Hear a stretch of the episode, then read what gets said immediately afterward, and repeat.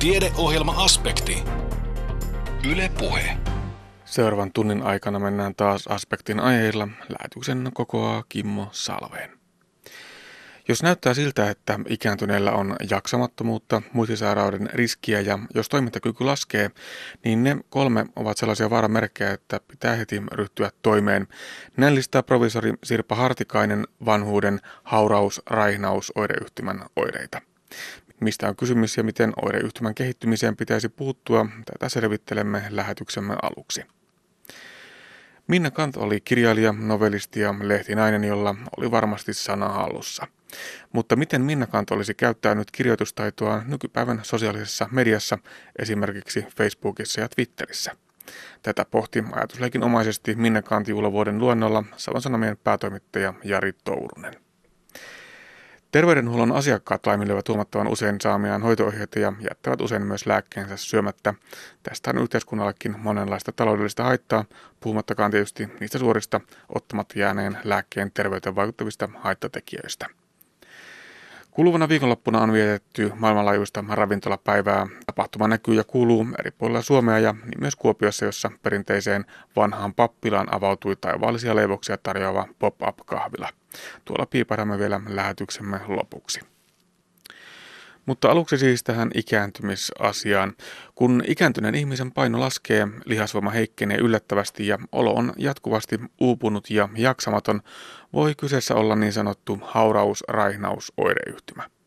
Tämä vielä kovin kehnoset tunnettu oireyhtymä on yhteydessä muistin toimintojen heikentymiseen ja on erityisesti naisilla voimakas kuolleisuuden ennustaja. Hauraus raihnaus oireyhtymästä on juuri saatu uutta tutkimustietoa ja toiveena on, että tietoisuus asiasta leviää. Tuore tutkimus perustui Itä-Suomen yliopiston hyvän hoidon strategia-hankkeeseen, kertoo professori Sirpa Hartikainen. Eli Kuopiossa aloitti vuonna 2004 hyvänhoidon strategiatutkimus ja siinä oli ajatus se, että kehitetään perusterveydenhuoltoon tämmöinen geriatrinen toimintamalli – ja, ja jonka avulla voitaisiin ylläpitää paremmin vanhojen ihmisten toimintakykyä. Ja tämä oli tämmöinen tutkimus, otettiin satunnaisotos kuopiolaista 75 vuotta täyttäneistä tuhat, joita sitten tutkittiin, joille tuli sitten erilaisia terveysinterventioita. Ja nämä interventiot on nyt sen kaltaisia, kuten ravitsemus, sitten heille järjestet, annettiin liikunnanohjausta, järjestettiin kuntosaliharjoittelua, pantiin lääkityskuntoon. Jos näytti, että siellä oli toteamattomia sairauksia, niin aloitettiin niiden hoidot. Eli itse asiassa me puhutaan tämmöistä hyvästä hoidosta, joka olisi tosi suotavaa, että tämä olisi kaikille vanhoille ihmisille mahdollista.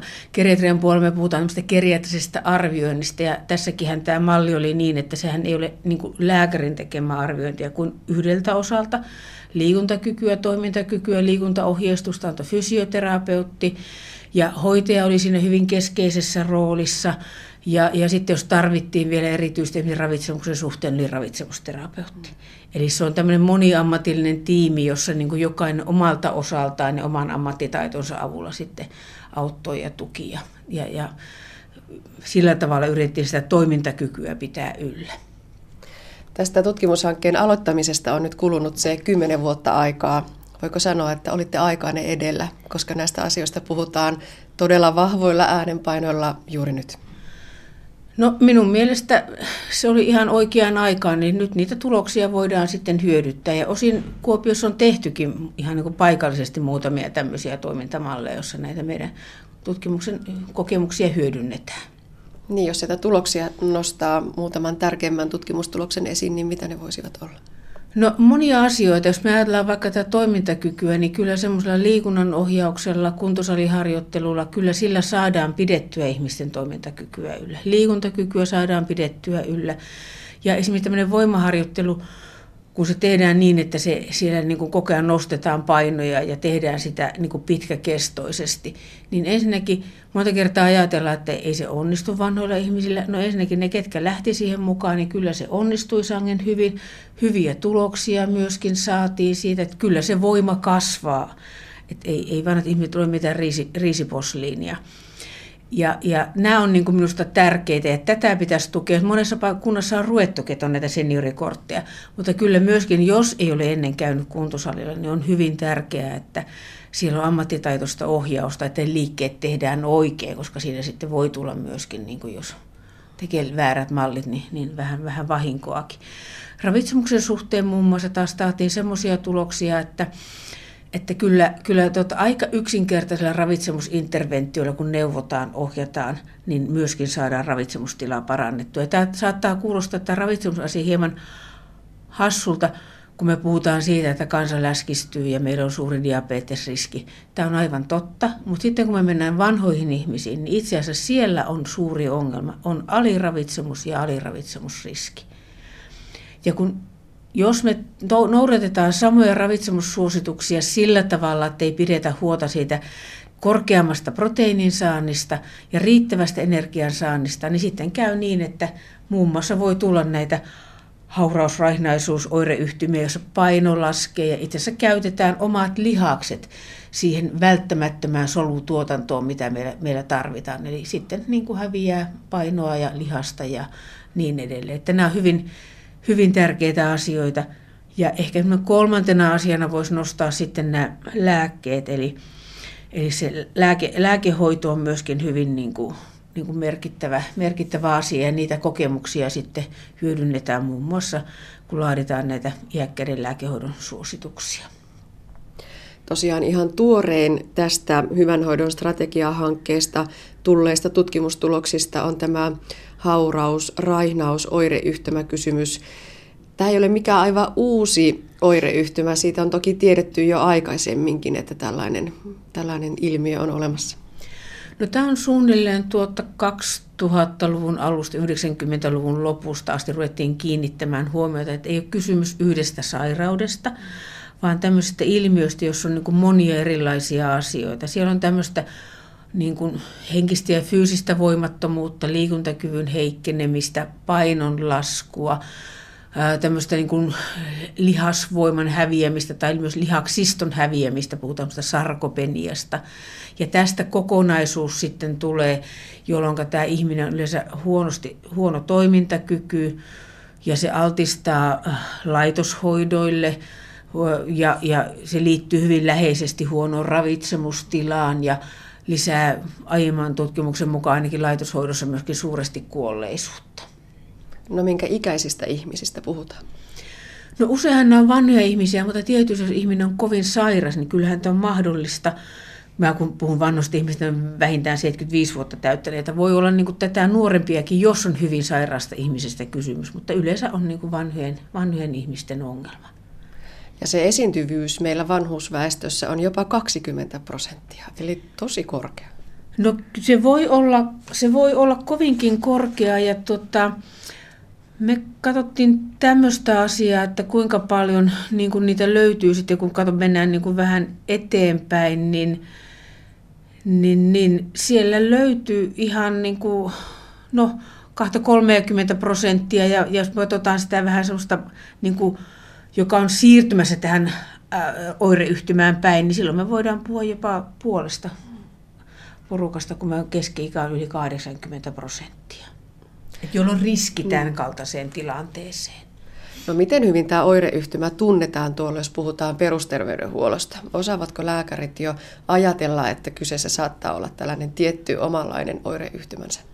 Mä luulen, että ehkäpä ei, ja siinä on varmaan monia syitä. Yksi on se, että nyt näitä tämmöisiä määritelmiä tästä oireyhtymästä on vähän monenlaisia, että meillä ei ole sellaista yhtä, että me sanotaan, että nyt kun tuo ja tuo ja tuo, tuo kriteeri täyttyy, niin silloin meillä on, että niitä on vähän eri tavalla määritelty.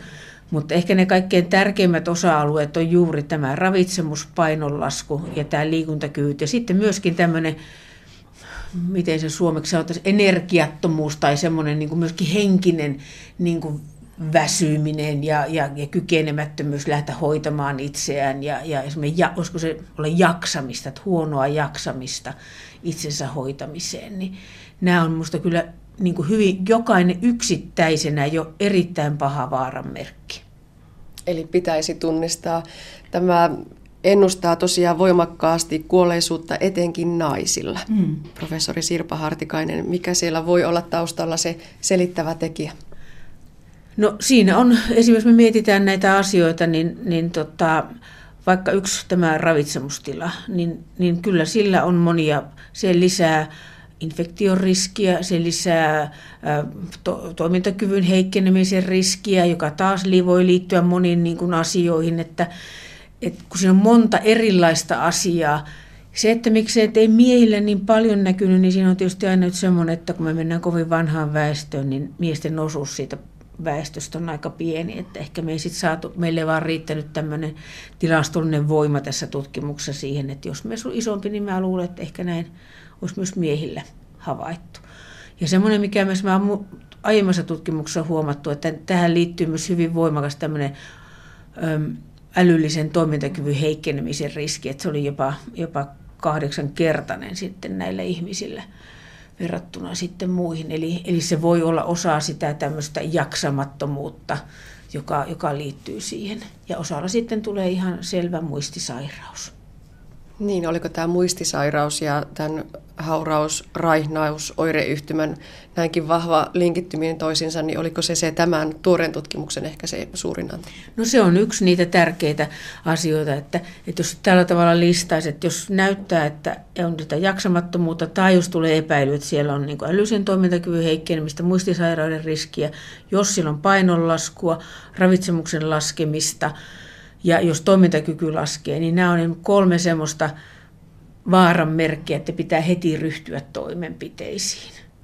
Että muuten, muuten siitä tulee semmoinen, semmoinen niin yhtymä, joka johtaa sitten, sitten niin kuin tämän ihmisen elämänlaatuun heikkenemiseen ja myöskin yhteiskunnan kannalta, koska nämä ihmiset sitten tarvii ihan ympärivuorokautisesti apua, apua ja hoivaa.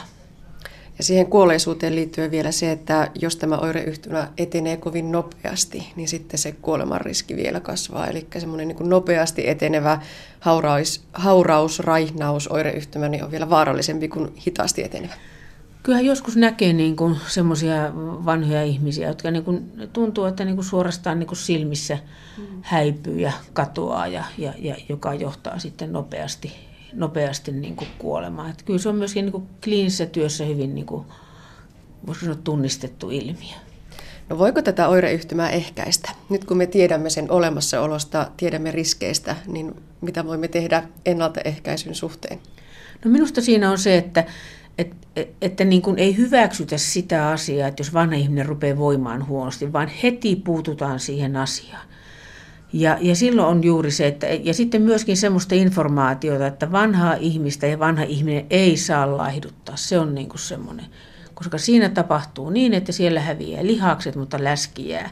Ja kaikkein pahin tilanne on myöskin tämmöinen, puhutaan haurausraihnaisuusoireyhtymästä.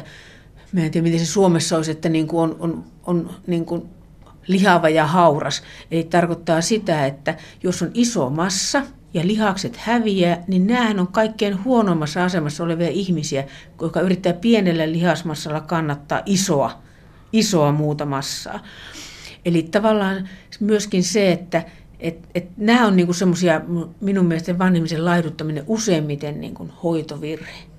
Ja, ja silloin kun me puhutaan keski-ikäisistä ja keski-ikäisten niin kuin paino-ongelmista, niin meidän pitäisi nyt muistaa, että kun me puhutaan vanhoista ihmistä, niin me emme saa menetellä samalla tavalla. Että voihan se olla, että, että, että me jopa sosiaali- ja terveydenhuollon työntekijöinä jopa vähän aiheutamme tätä juuri tällä. Ja, ja koska se sama informaatio mutta me on tehty toista tutkimusta, jossa on myös tämä painoasia, niin jokainen, olkoon 100-vuotias nainen tai 85-vuotias tai 75-vuotias nainen, niin jokainen, jokainen sanoo, kun painoa mitä, että voi voi, minä olen varmaan vähän lihon. Eli se tavallaan jotenkin niin sisäistetty se, se laihduttamisen ajatus, että se menee sitten taas ihan niin kuin väärään suuntaan. Ja, ja toinen on sitten tosiaan se, että jos rupeaa toimintakyky, liikuntakyky heikkenemään, niin se on korjattavissa. Että siihen pitää, se on, että me voidaan aloittaa sitä, äh, vaikka kävelykyvyn parantaminen, se korjaantuu harjoittelemalla, voimaa saadaan aika piankin harjoittelemalla. Eli jos tunnistetaan vaaran paikat, niin meillä on täysin mahdollista näitä niin kuin ehkäistä. Ja voihan se olla, että se ihmisen elämänlaatu säilyy sen jälkeen jopa vuosia ihan hyvänä. Et se on, et, et näiden ihmisten elämänlaatu on todella huono, että se on myöskin niin kuin yksilölle hyvin niin kuin, niin kuin kauhea paikka. Sinänsä parantavaa lääkettä tähän oireyhtymään ei ole, koska ei ole sitä yhtä sairautta, joka sitä mm. oireyhtymää aiheuttaisi. Eli, eli sitä on turha jäädä odottelemaan. Kyllä joo, ei, ei tämä, tämä on niin kuin enemmän tämmöinen toimintakyvyn, ravitsemuksen, liikunnan, henkisten voimavarojen niin kuin kaikkien heikkenemisen yhdistelmä. Ja nyt toivotaan, että tietoisuus tästä leviää eteenpäin ja sillä tavalla siihen päästään puuttumaan. Mitä seuraavaksi? Vieläkö hankkeesta on jotain julkaisematonta, mistä on lupa odottaa vielä uusia tuloksia?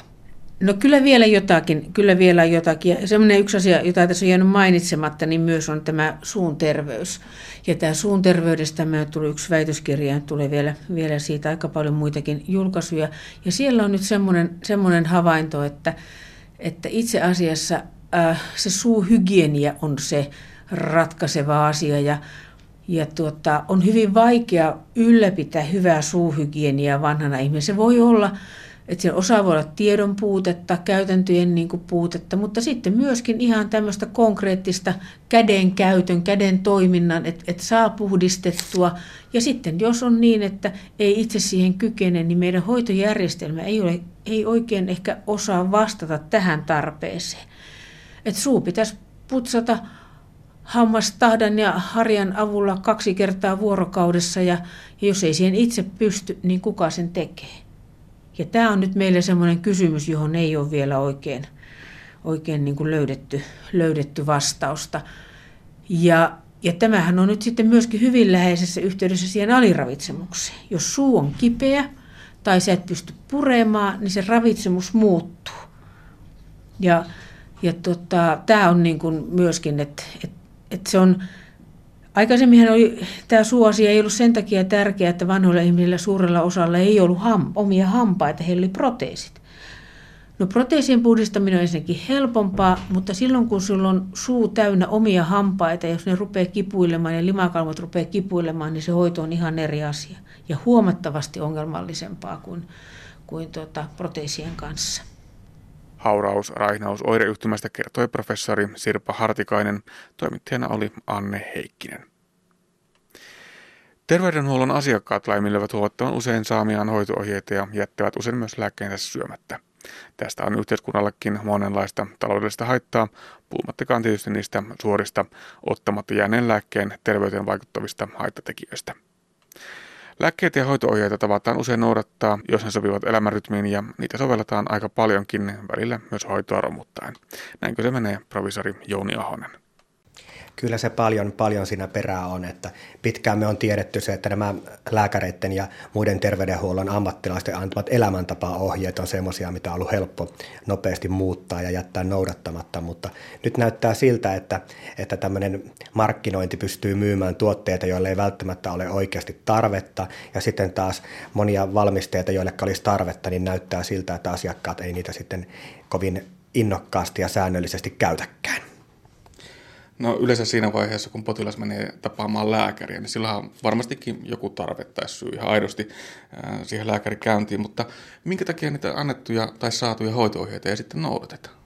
Hyvinkin monia syitä on siihen, minkä takia näitä ohjeita ei välttämättä noudateta, niin voi olla vaikka esimerkiksi tämmöinen haittavaikutusten pelko että luetaan se pakkausseteli siellä kotioloissa ja jos siellä lukee, että hiukset voi aiheuttaa hiusten lähtöä, niin semmoinen kaunis kultakutrinen nainen voi ajatella, että minun hiukset ei muuten lähdekään ja jättää käyttämättä, vaikka tämmöinen haittavaikutus olisi erittäin, erittäin, erittäin harvinainen. Mutta siellä on myös paljon, paljon tämmöistä oikeaa pelkoa niitä, niitä haittavaikutuksia kohtaan, mikä on tärkeimpiä syitä. Unohtelut on semmoisia syitä, että ei, ei aina kovin säännöllisesti muisteta käyttää. Siellä voi olla jopa taloudelliset tekijät, että jos jollakin pienellä kansaneläkkeellä oleva niin joutuu ostamaan hyvin kalliita lääkkeitä, ettei jää ruokaan juurikaan rahaa, niin hyvin ymmärrettävää on, että, että kyllä se lääke, lääkepuoli voi jäädä sitten käyttämättä. Voi olla esimerkiksi tilanteita, että potilas ei koe hyötyä niistä lääkkeistä. Ja se on varmaan hyvin tämmöinen yleinen tämmöisten kroonisten sairauksien hoidossa, verenpaineen, kolesterolin hoito, että, että jos se on lievästi koholla se kolesteroli tai korkeasti koholla oleva kolesteroli, niin ei sitä paljon eroa ole, syötkö lääkkeitä vai ei. Ja ainoastaan laboratoriotulosten avulla sitten voidaan päätellä tämä hyöty. Ja se voi olla vaikea tekijä, tekijä monelle voi olla ongelmana, että ei pysty ottamaan näitä tabletteja että, tai lääkkeitä, että ne on hyvin hankalia käsitellä, sumutteiden ottaminen ei onnistu ja sieltä kautta sitten luovutetaan. Ja on hyvin monenlaisia syitä, mutta tuota, näistä syistä pitäisi kyllä keskustella aina terveydenhuollon ammattilaisten kanssa. Ja sitten varmasti joissakin tapauksissa ihan oikeasti se lääke aiheuttaa jotakin sivuvaikutuksia, haittavaikutuksia, huonoa oloa tai jotakin muuta sellaista, joka ehkä ei salli sen lääkkeen käyttöä. Kyllä juuri näin on, että, että, että lääkkeiden vasteet on hyvin yksilöllisiä ja voidaan sanoa, että aivan varmasti osa näistä potilaista, jotka jättää käyttämättä, on kokeneet ihan oikeita haittavaikutuksia. Ja näistä on ennen kaikkea tärkeää sitten keskustella lääkärin ja hoitohenkilökunnan ja apteekkilaisten kanssa, että, että koin tämmöisen ja löytyykö vaihtoehtoa, joka voisi olla sitten paremmin sopiva. Itsehän tota aika helposti sitten lähdetään soveltamaan, kun huomataan, että lääke ei joko toimi, sovellu tai tulee jotakin oireita tai sitten yksinkertaisesti se vain mahdu siihen päivärytmiin. Varmaan aika yleistä tällainen soveltaminen, että jos minä sittenkin ottaisin tuon vaikkapa vähän myöhemmin tai muuta vasta. Kyllä. Eli Suomessa ei ole tehty hirvittävän laajoja tutkimuksia siitä, että kuinka paljon näitä lääkkeitä jätetään ottamatta tai kuinka hyvin niitä otetaan. Mutta maailman terveysjärjestö on tehnyt tämmöisen kattavan selvityksen ja siellä on havaittu, että kroonisten sairauksien hoidossa niin, niin joka toinen tabletti otetaan eri tavalla kuin mitä terveydenhuollon ammattilaiset ovat määränneet tai sitten se jätetään kokonaan ottamatta. Kuuriluonteisten lääkkeiden kohdalla voi olla jopa niin, että yksi kolmas osa potilaista ottaa vain sen lääkkeen niin kuin on, on kerrottu ja on toivottu. Yksi kolmas osa ottaa kutakuinkin oikealla tavalla välillä unohdellen tai jättää ottamatta ja yksi kolmas osa ei niitä lääkkeitä käytä. Tämä on minusta aika huolestuttavaa. Aika hurilta luvulta nuo kuulostaa. Yksi, mihin törmäsin tuossa aihetta penkoissa, niin on tällaiset lääkelomat ja välipäivät testailla vähän, että onko sillä lääkkeellä oikeasti mitään vaikutusta tai jopa olla ehkä huolestuneita niistä sivuvaikutuksista sille, että puhdistetaan kehoa vaikkapa viikko ja jatketaan taas sitten entiseen malliin. Kyllä se on, se on varmaan aika lailla yleistä, mutta en millään tavalla suosittele tämmöisten lomien pitämistä siellä, koska se elimistö ei kumminkaan ole lomalla sillä ajalla, kun tota se ihminen olevinaan on lomalla. Ja siellä voi tapahtua tämmöisiä, tämmöisiä komplikaatioita ja jopa sairauden merkittävä paheneminenkin. Että suosittelen kyllä, että ne lääkkeet otetaan niin kuin, niin kuin ne on määrätty. Ja mikäli siellä ilmenee sitten ongelmia, niin niistä ollaan rohkeasti yhteydessä lääkäriin ja apteekkiin ja mietitään niitä parempia vaihtoehtoja. Mistä nämä ongelmat sitten johtuu? Onko vähän niin, että, että potilaat ei välttämättä tai asiakkaat tuolla terveydenhuollon piirissä asioidessaan, niin eh, keskustele sen lääkärin kanssa siitä reseptistä ja niistä ohjeista, vaikka siihen siinä kohtaa ennen kaikkea olisi hirmu hyvä mahdollisuus, jos toteaa, että tämä ei oikein tähän niin päivärytmiin sovellu, voisiko olla kenties joku paremmin sopiva lääke, tai, tai että todellakin vaikkapa on nielemisvaikeuksia, että voisiko sitä saada jossakin muussa kuin siinä kapselimuodossa. Otetaanko nämä asiat liian arasti esille? Kyllä se varmaan on, että itse olen miettinyt tätä samaa, että, että minkä takia apteekissakin niin hirveän hiljaisia ihmiset on siinä, kun lääkkeitä ollaan toimittamassa. Niin olisi hyvin tärkeää, että oltaisiin siinä vaiheessa, kun ollaan aloittamassa tai ollaan hakemassa uudelleen niitä lääkkeitä, niin apteekissakin keskustella niistä, niistä mahdollisista ongelmista, mitä on ollut. Ja kyllä farmaseuttinen henkilökunta kysyy toimittaessa, että onko ollut ongelmia, niin rohkeasti vaan esille, että, että minä epäilen. Kaikki epäilyksetkin on hirveän tärkeitä ja, ja kuten äsken jo sanoin, niin korostan sitä, että löytyy parempia vaihtoehtojakin monta kertaa. Ja sitten tämä lääkärissä käynti, niin se on monta kertaa hyvin jännittävä toimenpide. että ennen kaikkea iäkkäillä ihmisillä se on, se on tämmöinen hyvinkin erilainen normaalista elämästä poikkeava ja se voi olla osalle jopa niin jännittävää, että siinä vaiheessa niin ei muisteta kysyä, ei muisteta kertoa, eikä ihan muisteta kaikkea, mitä lääkäri kertoi siinä tilanteessa, niin, niin, niin korostaisin semmoiseen avoimuuteen ja, ja semmoisen, että me kaikki terveydenhuollon ammattilaiset kunnioitetaan ihan kaikkien ihmisten omia mielipiteitä ja meillä on hyvin tärkeää tietää, jos jotain ongelmia siinä lääkkeiden ottamisessa sitten esiintyy.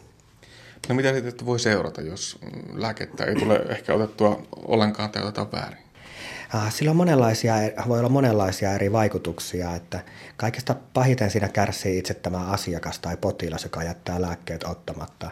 Eli hänen kohdallaan niin se terveydentila voi heikentyä, elämänlaatu voi heikentyä ja pahimmillaan se voi johtaa vaikka potilaan kuolemaan. Ja yhteiskunnallisesti ajateltuna niin, niin, niin se tuo lisää kustannuksia lisääntyneinä sairaalahoitoina, lisääntyneinä diagnostiikkana, useampina lääkärissä käynteinä, mutta, mutta se myös syö niin kuin tavallaan terveydenhuollon tehokkuutta ja tuottavuutta, että et, et lääkäritkään ei tiedä, mitä, mitä oikeasti potilaalla hoitona on. Ja sitten tietysti valtio kuitenkin maksaa suuren osan näistä lääkkeistä, plus sitten myöskin toisessa päässä taas näiden ylimääräisten käyttämättömien lääkkeiden hävittämisestä. Juuri näin on, että, että on, on todella surullista se, että, että tavallaan pelätään sitä, sitä ilmoittamista, että minä en käytä näitä lääkkeitä. Tämä on iso yhteiskunnallinen ongelma, koska, koska meillä on tällä hetkelläkin tiedossa useita tapauksia, että kun potilas sitten joutuu hoitokotiin vaikka ja omasta kodistaan lähtee, lähtee hoitokotiin asumaan, niin sieltä löytyy useita muovisäkillisiä, hienosti varastoituja lääkkeitä, näin hyllyjä. Ne on ostettu, mutta niitä ei ole käytetty ja siinä tavallaan on sellainen tietynlainen pelko takana, että minä kumminkin ne lääkärin määrämät lääkkeet yritän ostaa, vaikka minä en käyttäskään, niin tästä pelosta kannattaa kyllä ihan ehdottomasti luopua ja kertoa rohkeasti sinne lääkäriin, että minulla on ongelmia tämän lääkkeen käytön kanssa ja minä en halua käyttää. Että lääkärit kunnioittaa aivan hirvittävän paljon ihmisen itsemääräämisoikeutta ja se kannattaa kertoa. Jos ajatellaan vaikka rahallisesti, niin, niin, niin Suomessa hävitetään vuosittain keskimäärin 750 tonnia lääkejätettä ekokemille, joista, joista kolme neljäsosaa on avaamattomia pakkauksia tai niistä on otettu vain yksittäisiä tabletteja. Ja tämä kuvastaa sitä, että on otettu yksittäisiä tabletteja ja ehkä ilmennyt haitta ja se lääkkeen käyttö on sitten lopetettu. Eli voisi sanoa näin, että hoito noudattaminen tuo säästöä ja monellakin tavalla. Eli se tuo yhteiskunnallisia säästöjä lääkemaksuissa, hävittämisessä, se säästää luontoa, hyvin monenlaisia aspekteja. Kyllä, ja mikä kaikista tärkeintä, niin se kyllä monessa tapauksessa se turvaa tälle potilaalle tehokkaamman, tehokkaamman terveydentilan ja, ja taas tämä kolikon toinen puoli, että mikäli niitä haittoja ilmenee sitä lääkehoidosta, mitkä on tosin mahdollisia, tai lääkehoito ei tehoa yhdessä toisen lääkkeen kanssa, niin näistä kaikista pitää tuoda se tieto sitten terveydenhuollon ammattilaiselle, jotta saadaan täsmennettyä se hoito sitten niin hyväksi kuin mahdollista. Ja korostan sitä itsemääräämisoikeutta, että se kannattaa ihan julkisesti tuoda terveydenhuollon henkilölle tietoa, mikäli ei halua lääkkeitä käyttää. Näin ohjeisti proviisori Jouni Ahonen Kuopion yliopistollisen sairaalan sairaala-apteekista. Kuuntelet siis aspektia, jonka kokoaa Kimmo Salveen. Tiedeohjelma Aspekti. Yle Puhe. Minna Kant oli kirjailija, novellisti, lehtinainen. Hänellä oli varmasti myös sana halussaan. Mutta miten Minna Kant olisi käyttänyt kirjoitustaitoaan nykypäivänä sosiaalisessa mediassa, esimerkiksi Facebookissa ja Twitterissä? Voiko sosiaalinen media sitten toimia sellaisena vaikuttamisen kanavana, että se korvaisi perinteisempiä kirjoittamisen tai vaikuttamisen kanavia, vai nousisiko se Minnankin tapauksessa vain uudeksi markkinoinnin ja pikaviestimisen välineeksi perinteisen kirjoittamisen ja vaikuttamisen rinnalle? Näitä asioita pohti ajatusleikinomaisesti Minna Kantti juhlavuoden luennolla Savon Sanomien päätoimittaja Jari Tourunen. Tämä aihe, mitä Minna Kant kirjoittaisi Facebookiin ja Twitteriin, on, on, on, on tietenkin äärimmäisen haastava, kiinnostava ja saattaa se olla jossain määrin myös sitten kuitenkin epäkiitollinen tehtävä. Tiedämme, miten värikäs ja mielenkiintoinen persona Minnakant oli, oli, mutta yritetään. Eli hän oli kirjailija, novellisti, realisti ja ensimmäinen sanomalehti, suomalainen sanomalehtinainen, kuten, kuten tuossa juonnossakin jo hyvin, hyvin tuota, tätä minunkin esitystäni osasit ohjata. Hän ajoi naisten ja köyhien asiaa, raittiusasiaa. Hän uskoi koulutukseen ja sivistykseen ja pyrki herättelemään ihmisiä muutoksen tarpeellisuuteen. Minun mielestä Kant ei tähdännyt kirjoituksissaan, kirjoissaan, näytelmissään niinkään onnellisiin loppuihin, vaan siihen, että ihmiset jäisivät ajattelemaan moraalisia ja eettisiä kysymyksiä, Realismin rinnalla kulkee vahvana humanismi ja sitten myös idealismi. Minä kanssa usko sanaa ja aatteen voimaa ja kirjoituksillaan hän pyrki vaikuttamaan valintoihin. Kant oli vaikutusvaltainen jo aikanaan, mutta elämän, tuon ajan elämän ja tuon aikakauden realiteetit asettivat myös hänelle rajoituksia, joita Minna Kant tähän päivään siirryttynä henkilönä, kirjailijana, ajattelijana olisi ehkä helpommin kyennyt ylittämään. Minna Kantista kirjoitetut teokset ovat ongelmallisia siksi, että niihin vaikuttaa kulloinenkin konteksti, aika, jossa sen on kirjoitettu ja tietysti kirjoittajien sisäinen maailma. Ja tätä kautta häntä on sitten kuvattu taiteilijana, ajattelijana, äitinä ja yrittäjänäkin. Samalla tavalla Kantin siirtäminen nykyajan Twitterin, Fasen, Instan tai WhatsAppin tai mitä näitä on, joita tyttärenikin käyttää, käyttävät, on, niin tämä siirtäminen on aika mahdoton tehtävä. Siksi tästä tuleekin aika pitkälle projektiota, eli kysymys on siitä, mitä minä kuvittelen, ehkä myös toivoisin Minna Kantin kaltaisen henkilön sosiaalisessa mediassa tekevän. Mutta pohditaanpa aluksi, mitä tekee nykyajan radikaali nainen? Twiittaako ja fasettaako hän? Osa käyttää somea, siis katsoo ihan maailmalla yleisestikin. Osa käyttää somea työhön, seurustelee ja vaikuttamiseen. Osa käyttää somea aktiivisesti, jotkut vähemmän aktiivisesti. Joillekin siitä on tullut jopa julkaisemisen pääkanava. Osa sitten käyttää somea hyvinkin satunnaisesti. Jos me lähdetään siitä, että Minna Kant halusi vaikuttaa novellien, romaanien, näytelmien ja tekstien, sanomalehtitekstiensä kautta sekä salongeissa keskustelemassa ja keskustelemalla ja muutenkin olemalla sosiaalisesti aktiivinen, niin, niin, niin, niin ehkä me päästään jyvälle siitä, mitä Minna Kant sitten tuolla sosiaalisessa mediassa tekisi. Ovatko Twitter ja Facebook sellaisia syvällistä, sellaista syvällistä vaikuttamista, jota Minna Kantin kaltainen henkilö käyttää? Jos me muistetaan, että kirjallinen hän halusi, että ihmiset pysähtyvät, paneutuvat ja miettivät. Mutta tunsiko sitten, tai sitten jos otetaan niin toinen, toinen näkökulma, että tunsiko yrittäjä ja nainen ja äiti Minna Kant ajoittain esimerkiksi yksinäisyyttä, epätoivoa, oliko hän pettynyt johonkin asiantilaan. Varmasti tunsi ja, var, ja varmasti olisi hyvinkin voinut käyttää Facebookia ja Twitteriäkin tällaisissa tilanteissa ja tarkoituksissa. Olisipa hän saattanut kävästä vaikka kumppanin hakusivustoilla, jos ei muuten, niin uteliaisuudesta. Leski, leski, leski rouva. Mutta tämä seikka tuskin tekisi, tai tämä kummastakaan näkökulmasta käsiteltynä, niin tuskin tekisi Minna Kantista automaattisesti sosiaalisen median suurkuluttaja. Jos tiedon välityksen digitalisoitumisen myötä tietotulvahan on valtava nykyaikana. Ratkaisevaan asemaan koko ihmiskunnan tulevaisuuden kannalta nousee se, millaisia merkityksiä ja hierarkioita sille kaikelle sälätiedolle kyetään antamaan. Tietokoneet ja hakukoneet kykenevät järjestelemään toki, indeksoimaan ja kohdentamaan tietoa. Mutta selittäminen ja arvottaminen jää edelleen ihmiselle. Minkälaista mielentyötä ihmiset tarvitsevat tällä hetkellä ja tulevaisuudessa? Informaatio lisääntyy eksponentiaalisesti, mutta ihmisiä, jotka osaavat muuttaa numerot ja kovat faktat tarinoiksi sekä tehdä tiedon, tiedon tulvasta synteesiä, heitä on vähän. Ihmiskunta tarvitsee niitä, jotka osaavat kertoa, mistä on kysymys, mitä itsestäänselvyyksiksi muuttuneiden asioiden taustalla on. Ja luultavasti, ainakin itse niin kuin ajattelisin näin, että Minna Kant olisi tällainen ihminen.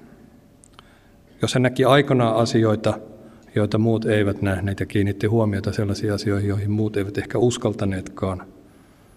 Niin mä väittäisin näin, että tämä ominaisuus on hyvinkin siirrettävissä nykyaikaan. Ihmiset, jotka osaavat tehdä synteesiä ja näkevät vallitsevan taakse, tulevat olemaan erityisessä asemassa tulevaisuudessa. Ja tämä on semmoinen näkökulma, että voisin kuvitella, että Minna Kant olisi kiinnittänyt kuitenkin tässä päivässä eläessäni huomiota toiminnassaan siihen. Ja mun väittämäni on, että Minna Kant olisi sosiaalisen median kohtuukäyttäjä.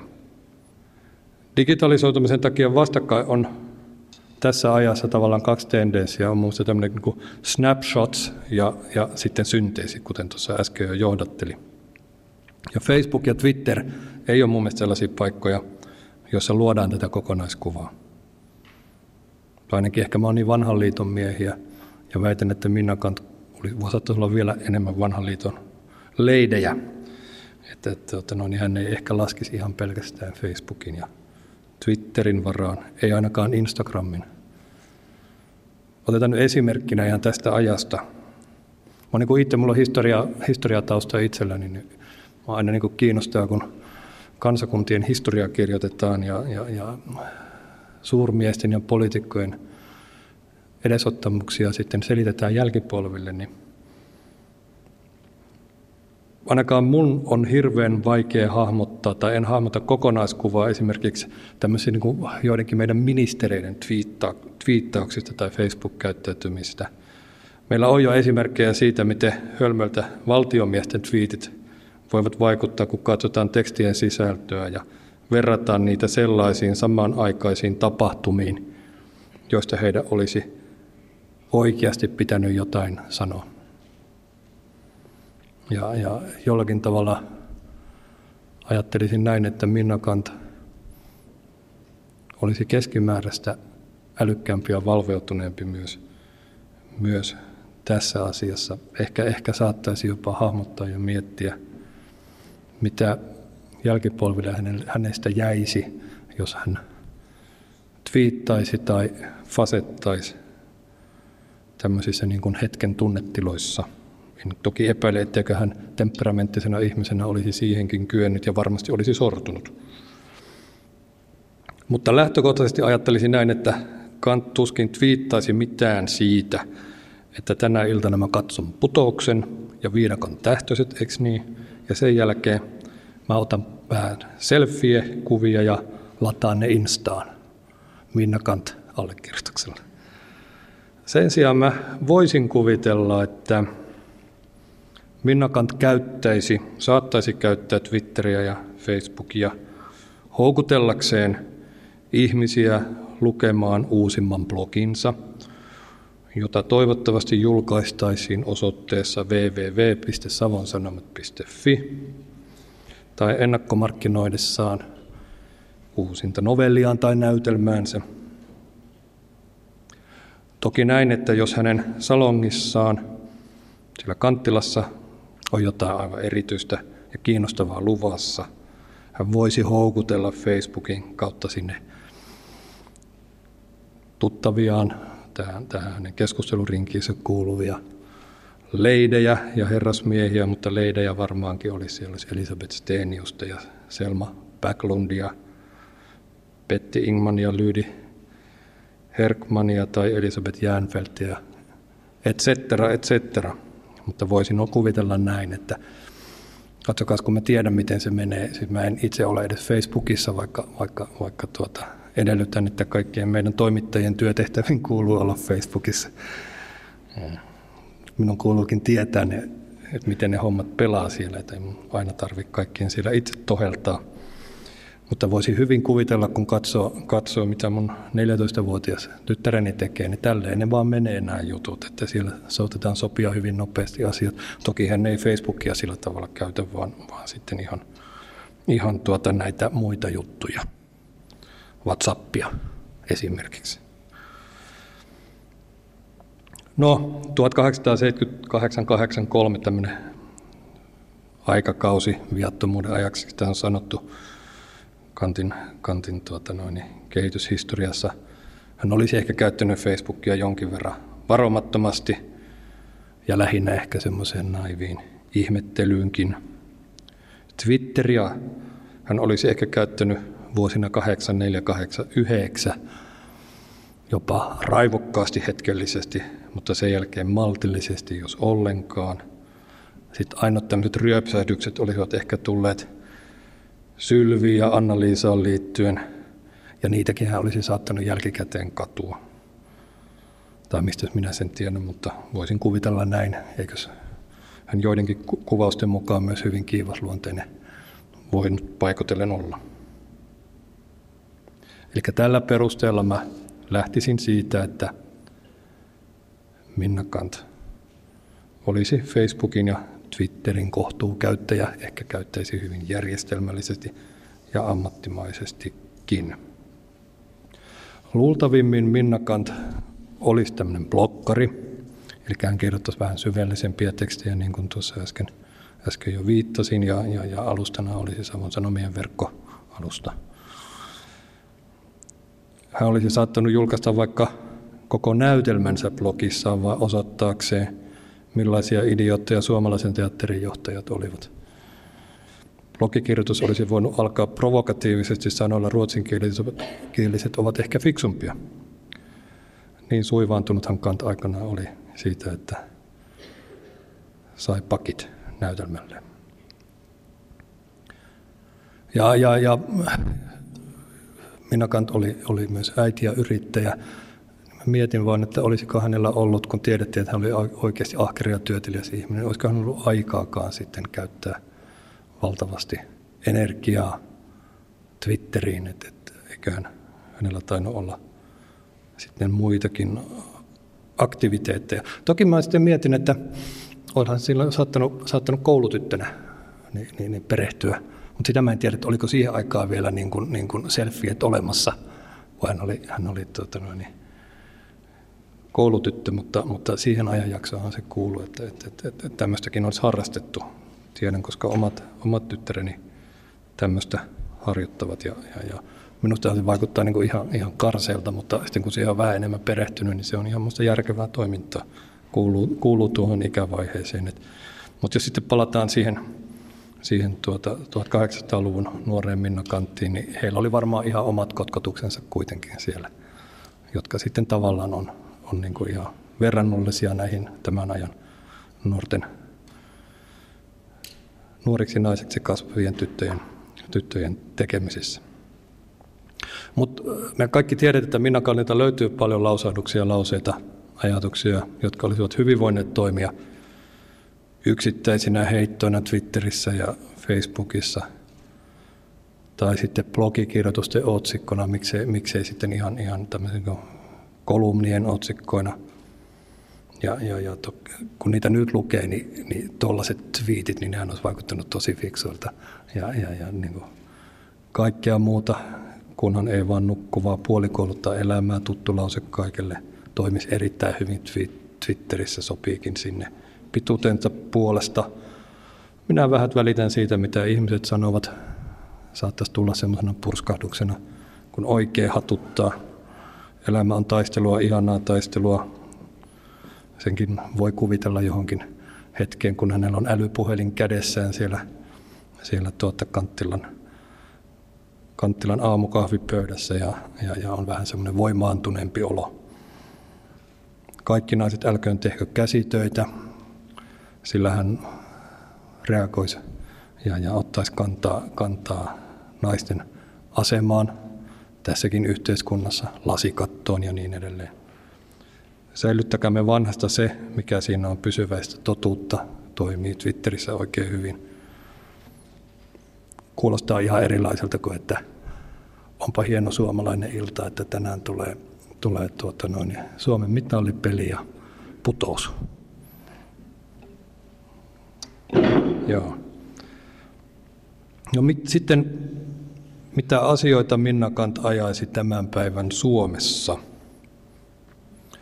Mä niin mietin, että ainakin Minna Kant olisi se seuraavien yhteisöjen jäsen ensinnäkin, Eli hän olisi Suomen naisyrittäjien jäsen ja Kuopion kauppakamarissa hän olisi jäsenenä ja varmaan sen kasvuyritysvaliokunnassa, eikä niin? Ensi- ja turvakotien liitto olisi varmaan semmoinen paikka, jossa Minna Kant olisi vahva vaikuttaja. Asiat, joita Minna Kant ajaisi tänä päivänä, on tietenkin naisten palkkaus, sama, sama palkka miesten kanssa. Hän vaatisi yritysten johtoon lisää naisia. Hän varmaan vaatisi vanhempainvapaan jakamista tasan miesten ja naisten kesken. Päihteiden ja huumeiden vastaista työtä hän edistäisi ja sitten ihan varmasti vastustaisi viinarallia Virosta. Mistä minä en tiedä, vastustaisiko hän tämmöistä niin kuin valtion viinamonopolia. Ehkä ei. Tuloerojen kasvuihin hän olisi ottanut kantaa ja ottaisi jatkuvasti kantaa. Voisi ottaa kantaa Facebookissakin. Sitten jotenkin mä itse näen, että hän suhtautuisi kriittisesti sellaisiin kouluuudistuksiin, joissa yleissivistäviä aineita vähennettäisiin valinnaisuuden ja matemaattisten aineiden tieltä. Hän vastustaisi kaikkia koulutukseen liittyvää, liittyviä säästöjä ja yliopistojen tehokkuusvaatimuksia. Ja hän varmaan käyttäisi puheenvuoroja sen puolesta, että yliopisto-opetus säilyy edelleen sellaisena, että siinä ei olisi tämmöisiä isoja, isoja niin kuin lukukausimaksuja. No Minna Kant korostaisi Suomen kuulumista Eurooppaan ja tukisi Euroopan unionin jäsenyyttä sekä yleiseurooppalaisuutta. Ja itse asiassa ehkä se hänen kansalaisajattelunsa, kansallisuusajattelunsa sopiskin nykypäivään paremmin kuin 1800-luvun lopun Suomeen. Sitten jotenkin mä näkisin näin, että Minna Kant tähän nyttenkin käynnissä olevaan kielikeskusteluun Ruotsin asemasta, niin hän, tekisi avauksia ruotsin kielen aseman säilyttämisen puolesta. Ai niin joo, hei, tämä mulle tuli mieleen, kun tuossa, tuossa luettelin näitä Minna Kantin kuuluisia lauseita, niin kyllä mä voisin silleen niin kuin hyvin kuvitella, että, että tuota noin, niin Killisen pianonsoittoa hän olisi saattanut vetästä jotain napakkaa Twitterinkin. Eli, eli tuota, sehän häntä kovasti häiritsi. Sitten tämmöinen, kun hän uhkapelin, uhkapelaamisen vaaroista varotteli, niin mä ajattelin kääntää tämän näin päin tämän asian, niin mä luulisin, että Minna Kant toimisi aktiivisesti raha-automaattiyhdistyksen ja veikkauksen tämän, tämän rahapelin monopolin pitämisestä kansallisessa ohjauksessa. Ja, ja perustelu on ihan, ihan se, että, että tuota, ilman, ilman tätä varainkeruutta, niin tämä meidän kolmas sektori näissä ERVO- ja muissa uudistuksissa niin tuota, jäisi aika huonoa asemaan. Eli sitä kautta nykyaikana tietynlaista rahapelitoimintaa Minna Kant katsoisi läpi sormiensa. Tähän uskon. Eli järjestöt tarvitsevat rahoitusta tuota kautta ja tämä yhteiskunta ei semmoinen ideaali ole, että, että pystyisi, pyst, tai olisi kyennyt, kyennyt sitten järjestöjen ja hyvän tekeväisyys ja, ja, ja muut, muut, muiden järjestöjen tehtäviä hoitamaan.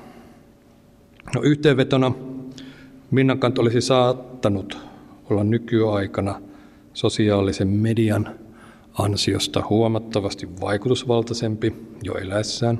Toki hän oli sitä jo jo, jo silloinkin. Mutta tämä julkaisemisen, julkaiseminen ja suurien yleisömäärien tavoittaminen on nykyisen fyysisesti helpompaa kuin Minna Kantin eläessä. Kaikki pääsee tuonne Facebookiin, Twitteriin ja kaikkiin muihinkin, ja kuka tahansa voi perustaa erittäin alhaisilla kustannuksilla verkkosanomalehden – halutessaan tai, tai luoda niin kiinnostavan blogin, että sitä seuraavat kaikki ja siihen ei tarvita päätoimittajia vahtimaan sitä eikä, eikä kustantajia vahtimaan sitä. Ja jos on hyvä näytelmäteksti, jota ei joku teatteri suostu julkaisemaan, niin Minna Kant voisi aivan hyvin provosoida eliittiä julkaisemalla koko, koko tekstin tuolla verkossa ja sitten kysymällä perään, että tai pyytämässä peukuttamaan, että, että jos tämä on hyvä, niin sieltä saisi aika paljon sitten, tai Twitteristä sitten niin kuin tämmöistä niin kuin sosiaalista painetta, painetta sitten tuota, senkin avuksi, että tämän voisi saada sitten teatteriesitykseenkin jossakin vaiheessa. No eli sensoreita ja sanomisen rajoituksia olisi Minna Kantilla vuonna 2014 huomattavasti vähemmän kuin 1800-luvun lopulla. No ihan loppuun vaan luultavasti sitten tietysti kauppa tuottaisi jotain ja, ja tekstien julkaiseminen, kirjojen julkaiseminen tuottaisi jotain, mutta jos oletetaan, että Minna Kant Facebookiin ja, ja, ja Twitteriin ja verkkoon, verkkoon kovasti suuntaisi tuota julkaisutoimintaansa, niin saattaisi se hänelläkin se ansaintalogiikka olla vähän hakusessa. Tällaisia ajatuksia, ajatuksia tuota minulla, minulla Minna Kantista on. Näin siis Minna Kantin juhlavuoden luennolla Savon Sanomien päätoimittaja Jari Tourunen. Ja nämä luennot ovat osa humanismin iltojen luontosarjaa. Sarjan järjestäjänä toimivat Snellman kesäyliopisto, Kanttilan kulttuurikeskuksen kannatusyhdistys ja Suomen kulttuurirahaston Pohjois-Savon rahasto. Tuon sarjan kaikki luonnot löytyvät Aspektin nettisivuilta osoitteesta kantti.net kautta aspekti. Lopuksi vielä ravintolapäivän tunnelmiin. Tänä kuluvana viikonloppuna on siis vietetty maailmanlaajuista ravintolapäivää. Tapahtuma näkyy ja kuuluu eri puolilla Suomea ja niin myös Kuopiossa, jossa perinteiseen vanhaan pappilaan avautui tavallisia leivoksia tarjoava pop-up-kahvila. Suuhun pantavat tässä Kuopion evankelisluterilaisen seurakunnan oppilaitostyön ideoimassa tapahtumassa valmistivat Savon ammattiaikuisopiston elintarvikealan perustutkintoa opiskelevat nuoret. Perinteisiä reseptejä on etsitty ja löydetty mummon vanhoista keittokirjoista. Anne Heikkinen kävi kuulolla kahvilan ennakkotunnelmissa. Jututettavana on oppilaitospastori Panu Pohjolainen. Minusta on niin kiva tehdä yhdessä töitä ja yhdistää niin kuin voimavaroja löytää tämmöisiä upeita, upeita tapoja tehdä, tehdä tota yhteistyötä. Eli, eli tota, Kuopion kiinnostavin, kiinnostavimpia, jolla kiinnostavin rakennus ja, ja sitten tulevat huippuammattilaiset ja sitten maailmanlaajuinen ravintolapäivä, joka, joka niin kuin tuota, nostaa uusia ravintoloita kuin sieniä sateella, niin nämä kolme kun pannaan yhteen, niin mä luulen, että ollaan tekemässä jonkunlaista kuopiolaista historiaa. Mm. Mm. Tämä vanha pappila on oppilaitostyön käytössä muutenkin. Mitä kaikkea siellä noin normaalisti arkena tapahtuu?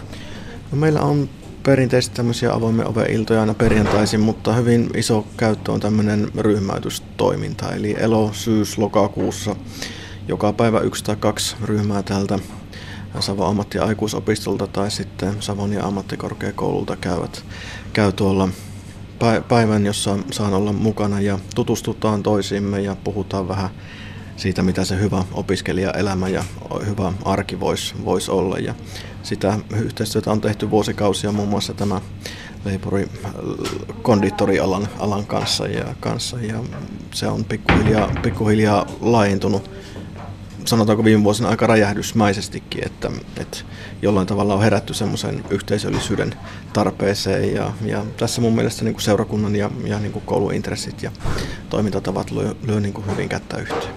Niin, mitä annettavaa seurakunnalle ja seurakunnan työntekijöillä on sille koululle, oppilaitoselämälle ja ehkä eniten sille opiskelijamaailmalle, joka, joka tuota, voi olla aika villeä ja vapaata ja ne ajatukset on kaikkialla muualla kuin siinä seurakunnan asioiden parissa. Kuuntelu. Se, että on aikaa kuunnella, kysyä ja pohtia. Yhä vähemmän mä uskon mihinkään vastauksiin tai vastaisi, va, vastauksiin tai ohjeihin, vaan se, että kuunnella ja mun työtä on kävellä täällä koulun käytävillä ja, ja kysellä opiskelijoilta ja kysellä henkilökunta, mitä teille kuuluu. Ja sitten joskus ehkä kerran vuodessa tai kaksi kertaa vuodessa saa kutsun jonnekin ja sitten voi sanoa sitä, mitä on kuullut ja tehdä ehkä lisää kysymyksiä tai tulkintoja kevätjuhlassa tai, tai jossain mu- muualla. Mutta se on semmoista niin kuuntelemista, ehkä vähän ihmettelemistä ja sellaista. Joskus multa aina kysytään tällä koulussa, että, että, että, että, että oot sä niin kiireinen kiireinen ihminen, niin, tai kun sua ei aina näy, tietysti piiri on aika laaja ja meitä työntekijöitä on, on vähän, mutta mä olen aina vastannut, että ikuisuuden ammattilaisella ei koskaan saa olla kiire. Ja se on minusta niin hyvä ohje tähän työhön kaiken kaikkiaan. No onko tämä ravintolapäivä nyt myöskin hyvä tilaisuus niille, jotka ehkä muuten eivät tulisi lähteneeksi seurakunnan tai oppilaitostyön järjestämään tilaisuuteen, niin nyt sinne vanhan pappilaan voi tulla ihan luvan kanssa maistamaan taivaallisia leivoksia? Toivottavasti niin ja toivottavasti mahdollisimman moni ihminen, ihminen löytäisi, löytäisi sinne tiensä, että, että tota, vanha pappila on, on, on hieno osa kuopiolaista niin historiaa ja tulkaa nauttimaan omastanne. Mm. Niin, entä sitten oppilaitoksen puolelta Tarja Rissanen ja Hanne Rissanen, minkälainen urakka se on koulun näkökulmasta hypätä mukaan tämmöiseen ravintolapäivään? Ja minä aina lähden mukaan niin kuin ihan noin vaan ajattelematta mitään. Että täytyy myöntää, että on siinä oma hommansa nyt, kun tässä on itse ollut näitä muita menoja ja muita retkejä ja suunnitteluja ja muuta, mutta tuota, minä aina ajattelen sen niin, että se on oppilaille mahdollisuus. Että se on kyllä tosi, tosi mahtavaa ja sitä on jo ajateltu ensi vuoteen, että ne voisivat järjestää siellä ja näyttää, näytön ja kokonaisuutena koko homman järjestää. Eli aina on se mahdollisuus ja mahdollisuus. Se on aivan, aivan upeaa, että mä näen ainakin sen aivan ihana ja on kovasti jo järjestelemässä sitä ja Panulle tuossa listaa kirjoittanut, että pelarkooni ja kaikkea osta. No miten ne teidän opiskelijat lähtee tämmöisiin? Onko se ensireaktio se, että ei, apua, hui kamala, vai että jipi, kivaa, nyt päästään? Ja no se ensireaktio varmaan oli, kun Pirjo Lyrän kanssa esitettiin tälle ryhmälle, joka lähtee sinne, että ei ne kyllä ensin sanonut mitään, mutta nyt on ryhmä kasassa perjantai-illalle, kun järjestellään siellä ne paikat ja sitten myös lauantaille on osa, että oikeastaan juuri sopiva porukka ja tosi mahtavaa. Ja semmoista käytännön oikean työn kokemusta, se kai se on se tärkeä juttu. Nimenomaan ja sittenhän siinä tulee niin kuin, heitä vähän briefattiin siinä, että tuota, se on semmoista ammatillista, he voi siinä niin kuin olla kassatoiminnassa, sitten nimenomaan seurustella niiden asiakkaiden kanssa, että se on myös varmaan se iso juttu, että kertoo omasta alasta, että tuota, se mikä on hirmu tärkeää, ainakin minä näen, että tuotaisiin tämä meidän elintarvikeala niin kokonaisuudessaan julki ja saataisiin hakijoita ja muuta, että nä, niin kuin näkyvyyttä kaikenlaista. No minkälaisia taivaallisia leivoksia on luvassa? Hyvin perinteisiä. Ollaan lähetty sieltä historiasta tutkimaan, että minkälaisia leivoksia on ennen aikaa ollut ja sieltä on sitten näitä löytynyt herrasväen leipää ja Sans Rival oli. Joo, no Sans Rival oli ja siis ihan laidasta laitaa, että tehdään kakuista ja pikkuleivistä. Ollaan koottu tämmöinen repertuaari sinne ja niitä ollaan sitten opiskelijoiden kanssa tässä reseptiikkaa etsitty ja nyt toteutetaan sitten, että he näkee sitten tämän, että ennen aikaisuus tuodaan nyt sitten tänne mukaan. Tuliko se idea siitä miljööstä, vanhan pappilan olomuodosta ja, ja, ja niistä fiiliksistä, mitä sieltä nousee. Joo, kyllä se on, on tullut ihan suoraan vanhasta pappilasta tämä ajatus, että tota, ja sitä haettiinkin tässä, että ollaan, ollaan siellä vanhan ajan teemassa sitten, että jos on mahdollista, niin myös pukeutuminen olisi sitten sen mukaista. No miten haasteellisena ihan niin kuin se reseptiikan ja, ja leipomisen, säilymisen, tarjoilun kannalta on nämä vanhat, vanhat herkut, jos vertaa ihan nykypäivän tällaisiin tarjottaviin, mitä vaikkapa tuolla kahviloista saa? No yllättäen ne ei hirveästi eroa sieltä, että ne on aika monet, että kyllä ne kuppikakut tulee sieltä ihan mummo ajoilta ja herrasväenleivät tehdään nykypäivänäkin vielä ylioppilasjuhlista löytyy, että ei ne hirveästi sieltä ero, että ne äitin vanhat ohjeet on oikein hyvät. Että sieltä mummon keittokirjosta me ollaan niitä ohjeita kateltu ja etilty. Ja opiskelijat, ovatko he innostuneet myöskin siihen, että, että aina ei tarvitse hakea sitä uusinta uutta netistä, vaan tosiaan voi palata vaikka sinne mummon vanhan keittokirja ääreen? Kylläpä ne opiskelijat, että ainakin itse on suositellut ja kerron myös paljon tuossa omassa työssäni historiasta ja kerron, että, tota, että nämä trendituotteet, mitkä tällä hetkellä on on koholla, niin niilläkin on yllättäen historia siellä 1900-luvun alussa, että, että kyllä, ne, kyllä opiskelijat on innolla mukana. Eli asiakkaillekin sitten ravintolapäivässä voisi kuvitella, että, että on kiva maistaa sellaista, mikä on oikeasti sellaista, jolla on perinnettä. Mitä teidän näkökulmasta yhteistyötä on Panun kanssa? Minkälaista puuhaa se on? No tosi mahtavaa ja antoisaa, että Panun kanssa työskentely monta vuotta jo just näissä ryhmäytymisissä ja muissa, että tuota, se on kiva, että on tämmöinen kumppani tavallaan ja tämmöinen, että voi niin kuin yhdessä tehdä ja suunnitella ja jotakin uutta aina tuoda tähän opiskelijaelämään ja opiskelijoille. Ja, ja mitä enemmän on viisata päitä yhdessä, niin sen parempi soppa varmaan syntyy. Kyllä, hyvä soppa tästä on syntynyt. Tai siis hyvä leivos. Kyllä, hyvä leivos, taivaallinen leivos. Tällaisissa ennakkotunnelmissa oltiin Kuopiossa taivaallisten leivosten pop-up kahvilassa. Ja näin päättyy tämänkertainen aspektimme. Lisää aiheista aspektin nettisivuilla osoitteessa kantti.net kautta aspekti.